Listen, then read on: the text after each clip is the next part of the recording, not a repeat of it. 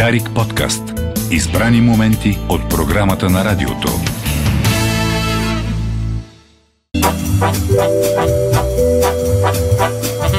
Стана 8.40, добро утро България, където и да си 16 януари, понеделник 2023 година.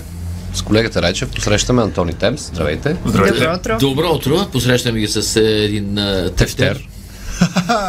С тефтер под завивките. така и А много Всеки Няма, няма книги, Ама има тефтер. Има книги. Има книги. Смятате, че трябва да се пише повече, на ръка. Тези. На ръка е много Днес ще си да говорим спиш. точно за това, за хората, които пишат повече. Пишат много. Пишат даже, може би, прекалено. А и освен това, книгите вече съществуват в толкова различни форми, че днес просто не носим книгите в телефона на Антон. Така? обикновено така се Така ли стана? така Да. стана. 69-та година Станислав Лем е предсказал електронния четец Ето. Това е. в една от своите книги.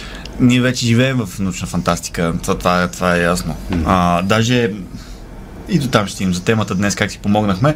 Но идеята е, че дойде 2023, нали, в началото на новата година започваме да си говорим за продуктивност, за изпълняване на цели, за успех. О, сега тази година ще е много добра. И с тем се заговорихме за тези писатели, които са особено продуктивни. И както много от слушателите на Дарик Радио знаят, това са авторите на трилъри които сякаш бълват книга през няколко месеца. Има такива автори на, на трилъри, които като влезеш в а, книжарница или в а, библиотеката, не е там всичко е наредено, но като влезеш в книжарница, на щанда с нови заглавия почти винаги има един от тях с а, името му и то даже до, до такава степен сме стигнали, че тези автори имената им са по-големи на кориците, отколкото името на, на дадения роман. Защото името на автора вече продава. Те са се превърнали едва ли не в а, бранд бълват книги и хората ги консумират и ста- и става на въпрос какво толкова им четат на тези автори. Освен това, Антон а, решил да задълбае в а, трилъра и Точно криминалния жанр тази година. Хайде, няма да го Животът е твърде хубав, дайте да чета трилъри. но Да, дайте да чета трилъри. А, така че ние а, направихме един кратък списък с автори, които най-вероятно са познати на нашите слушатели, тъй като, както казахме, са доста продуктивни и в повечето случаи виждаме поне по една книга от а, тях а, в а, книжарниците, като ново издание. Естествено ще започнем с а, Джеймс Патърсън, който е супер продуктивен, с над 150 заглавия, които носят неговото име. Известно е на почти всички запалени по жанровата литература, обаче, че Джеймс Патърсън никога не пише сам в повечето случаи. Напоследък и той се явява повече като ам, ръководител проект, да не го казвам на английски, нали, project manager на, на, дадената, на дадената книга. Той почва да си слага името. Слага а си други името, пишат. има един а, така м- прохождащ и никому непознат автор, който пише.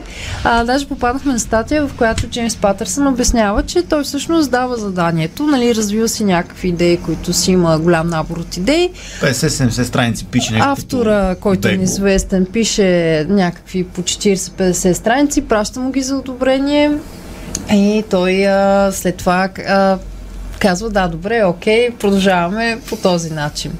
А, друг автор, който е много познат, Майкъл Конали, най-вероятно на нашите читатели, отново с над 30 книги, а, Говорим също за Ли Чаут, също една от иконите на жанровата литература, също автор с над 20 книги. Нещо, което ми направи впечатление при тях е, че всъщност всеки един от тях има по един главен персонаж, детектив, в повечето случаи доста мрачен Бивш образ. военен, Биш военен. Настоящ военен. Настоящ, който носи своите травми на миналото а, си и а, реално това е обединяващата арка. Иначе историите винаги са различни, не се, не се припокриват и могат да се четат абсолютно отделно. Може би това е, това е всъщност а, разковничето.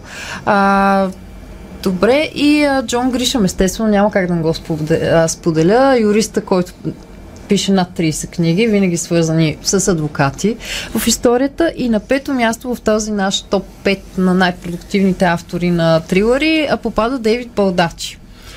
Сега да уточним за м, слушателите на Дарик Радио и за вас, господа, защо всъщност ги изброяваме тези автори. Ми идеята беше следната. А тази година ще пробвам да прочета по нещо от всеки го, защото, честно казвам, съзнах, че не съм чел от тези автори нищо.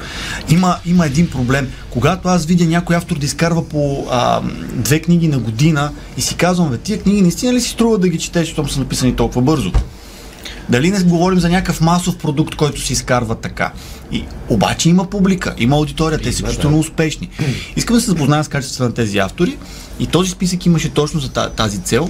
И всъщност тук Ще отправяме подложи. призив към нашите слушатели, понеже изборихме пет имена, а ние ще продължим с едно от тях, а, тъй като Антон вече се гмурна в а, неговото творчество. А, препоръчвайте му книги. Смисъл, нали така? От тези автори. Да, аз за не чух ви- едно българско име. Аха. Ей. Български автори на триори. Ама толкова продуктивни с по една книга на година. Това, това е Сигурно има. предизвикателство за В български. някой форум се издават. А, но истината е, че много, много години вече страня посягам към жанра, говорим си тук за Форсайт, говорим си за прекрасната Аз съм пилигрим на Тери Хейс, която последните години ми е нещо като м, а, база за сравнение. Дали другите автори на крими отговарят на, на трилъри, отговарят на това ниво. И тази година реших да пробвам с тези автори. Ще предложим, през годината ще предложим техни книги на слушателите на Дарик Радио и също времено очаквам слушателите на Дарик Радио да ме, да ме насочат тези, които са запознати с някои от тези автори. Кажете, коя от книгите на тези автори наистина си струва да се прочете? Е, те се имат е, привържените си. Имат си привърженици, това е ясно. В момента за много от слушателите най-вероятно няма да кажем нищо ново за Дейвид Балдачи, но все пак има слушатели, които като мен, както години наред, не са посягали към тези автори, не посягат и ще им покажем, че може А, би има смисъл. всъщност, нека кажем, че трилъра като жанр се разклонява в толкова много насоки. Ето имаме шпионски трилър, имаме а, доместик трилъри, имаме психологически трилъри и всъщност сякаш в последните години трилъри. нашумяха имена в другите жанрове. Ето имаме Камила Легберт, Отвъд, жената на прозореца. Отвъд вече утвърдените имена, за които ние Отвъд утвърдените имена, точно така. Започваме с едно утвърдено име и това е Дейвид Балдачи. И не започваме случайно с него. Най-пресният гост в а, подкаста Първа страница ни беше а, водещия на панорама Бойко Василев. И докато беше при нас, той ни сподели една много интересна история. А, той е интервюрал Дейвид Балдачи преди няколко години. Да. И след това се появява книгата Забравените на Балдачи, в която има персонаж българин. И Балдачи е разказвал в последствие, че идеята му, тъй като му трябвало нещо ново, нещо непознато за повечето му читатели, след интервюто с българския екип, той си казал, я България, дай да научи повече за България. Научава повече за България и така се появява книгата Забравените. Точно към нея посегнах аз. Много любопитно ми стана. Особено когато разбрах от Бойко Василев, че български герой се казва Мечо. Поне такова е прозвището му. Балдачи тук се заиграл доста интересно. По-добре от Пухчо. по-добре от Пухчо. Може да окръсти по, може да окръсти по много начини, що ме чел за България в интернет, но както и да е. Каква е, какъв е сюжета на забравянето? Главният герой работи в отдел на, на военните, който разследва престъпления всъщност военни. Казва се Джон Пулър. И тук, тук що е приключил в предна книга е приключил много тежък случай и си решава да си вземе отпуск, почивка. Да, обаче а, баща му получава писмо от а, лелята на Пулър. Да. И тя е много разтревожена, че нещо се случва в грачето, в което живее. Тя живее в едно крайбрежно граче, име Парадайс, т.е. рай, в а, щата Флорида. Живее си там, като много други пенсионери се радва на последните години от живота си, но тя е много разтревожена и Пулър решава да отиде да провери, за да успокои най-вече баща си. И тази отпуска се разваля много бързо, защото когато отива там, разбира, че Леля му е починала. Но той веднага започва да съмнява в обстоятелствата около това, особено с оглед на писмото, което тя е изпратила и започва свое лично разследване, макар че не е в юрисдикцията си. Говорим за един много праволинеен персонаж, много типичният праведен главен герой, който обаче е склонен да наруши някое дребно правило, примерно да разбие някоя ключалка, за да разкрие истината И и нали да това зароби става Божия. симпатичен. на- Дребно да, правило, да. казваш. точно. Ами, нали, не, не нарушава по-големи. Понякога вади оръжие и стреля така на Да. посоки, но да речем, че има и по-големи прегрешения, които един персонаж може да направи. Тоест, той не прави неща, които да го направят, както казваш ти, Мишо, не прави неща, които да го направят отблъскващ за читателя. Ма как отблъскаш, защото е малките такива прегрешения, такъв е, Лошите черти всъщност привличат публиката се. Точно. Марло отдавна е, нали, да е талон за... Но при Маро има друго, при нея там е, говорим ли за персонаж, който е много мрачен, има проблеми с алкохола, да, той има- с насилието. Еми да, обаче този- адски симпатичен. Адски симпатичен на читателите, абсолютно съм съгласен. Джон Пулър от своя страна е от то- този праведен тип американски военен, който се старае да изпълнява всичко както трябва. да. Да, много спретнат, много внимателен, всичко обмисля, но тук там нали, нещата се объркват, защото не може и той не може да предвиди всичко. И в цялата тази история, къде се вмъква този българин? Ами интересно е, че забравените на балдачи почва точно с българина. Пухчо. Пухчо. Мечо. Мечо. Не е Пухчо. Е, аз почнах да му казвам Но пухчо глава. радвам се, че ви хареса повече Пухчо. Мечо, се- Мечо прозвището му се е появило от факта, че е някакъв гигант. Не знам балдачи, той решил, че в България броят основно гиганти. А, някакъв Добре, много Мечо. едър, много здрав мъж, може. Много едър, много здрав мъж, много добре трениран, който в началото го виждаме на една ефтена платформа заедно с други роби. Защото една от темите в забравените е модерното робство. Отвличането на хора от а, за държави от третия свят, включително и България Така, така. и продаването им на богаташи за различни цели. И Пухчо... Е, как. Е, това е, е, това е сугестията, това е. И Мечо, Мечо го виждаме, това е първата глава, не развалям нищо на читателите, които ще посегнат към книгата. Мечо в началото е точно една така нефтена платформа, измъква се от нея, преплува океана, почти. Вау. Еми, защото той е е много- българин, може да много го силен. направи. Норвежките ледени води. Да, и оттам нататък той също започва една негова сюжетна линия, т.е. Балдачи през забравените движи две сюжетни линии на Пулър и на Мечо и тук там ги преплита лекичко, докато стигне до финала. А добре, автентичен ли е българския образ, така да кажем? Ами трудно ми е да кажа. Значи, той е, все пак говори за човек с някаква подготовка. Това леко разкрити, че очевидно той е подготвен да се справя с специални ситуации. Ам, както казахме, изключително в добра, здрава физическа форма, никъде не се казва да има бирнушкембе и така нататък. Ам, има много интересни така дребни споменавания за България, като например на едно място Мечо казва, че е от държава, в която хората са много горди и никога не обръщат другата буза. Което прочето го и си казах, добре, балдачи, вероятно си прав, горди сме. В един друг момент от книгата обаче Мечо казва, че в България сме имали правораздавателна система като в Штатите. Прави едно такова сравнение, нали? Един вид лошия дори да е в България, няма проблем, ще го осъдим, всичко ще е наред. Тогава се засмях. Си казах, ей, балдачи, не знам къде си правил проучването, ама тук със съда малко се изложи. Защото ако говорим нали, къде е по-сигурно, че ще има присъда и съд, айде, Не е точно тук мястото. не е тук мястото. Да. Признавам му, нали, правя а, солидна проверка, споменава се, ето, пак няма да кажа къде, но в един момент става ясно откъде точно в България е а, Мечо, каква е историята му горе-долу. Тоест, Балдачи наистина се е постарал, като всеки автор на триото, това е интересно при тях, те полагат все пак усилия за подготовка, да обясни малко повече и да се подготви да е. Кой град? Кой град? Казва ли? се? Коя част на България? Айде, кажи, кажи. Коя част на България? Отрила.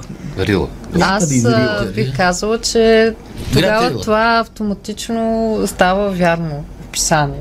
Защото, нали, Ми да. бурен македонски дух. Е, да, ти си понеже от този край. Тя знае. Близо до Рилския манастир, няма да защото, смее да защото в. Википедия пише, че Рилския манастир е едно. Много интересен, той се казва, там ще го сложим. Да. Ам, От град Трила. забравените като цяло, първи досек с балдачи. от Горна Джумая. Ето Антон се е, върна е, от там е, в Суботин. От горна джума. Айде. Станки Димитров.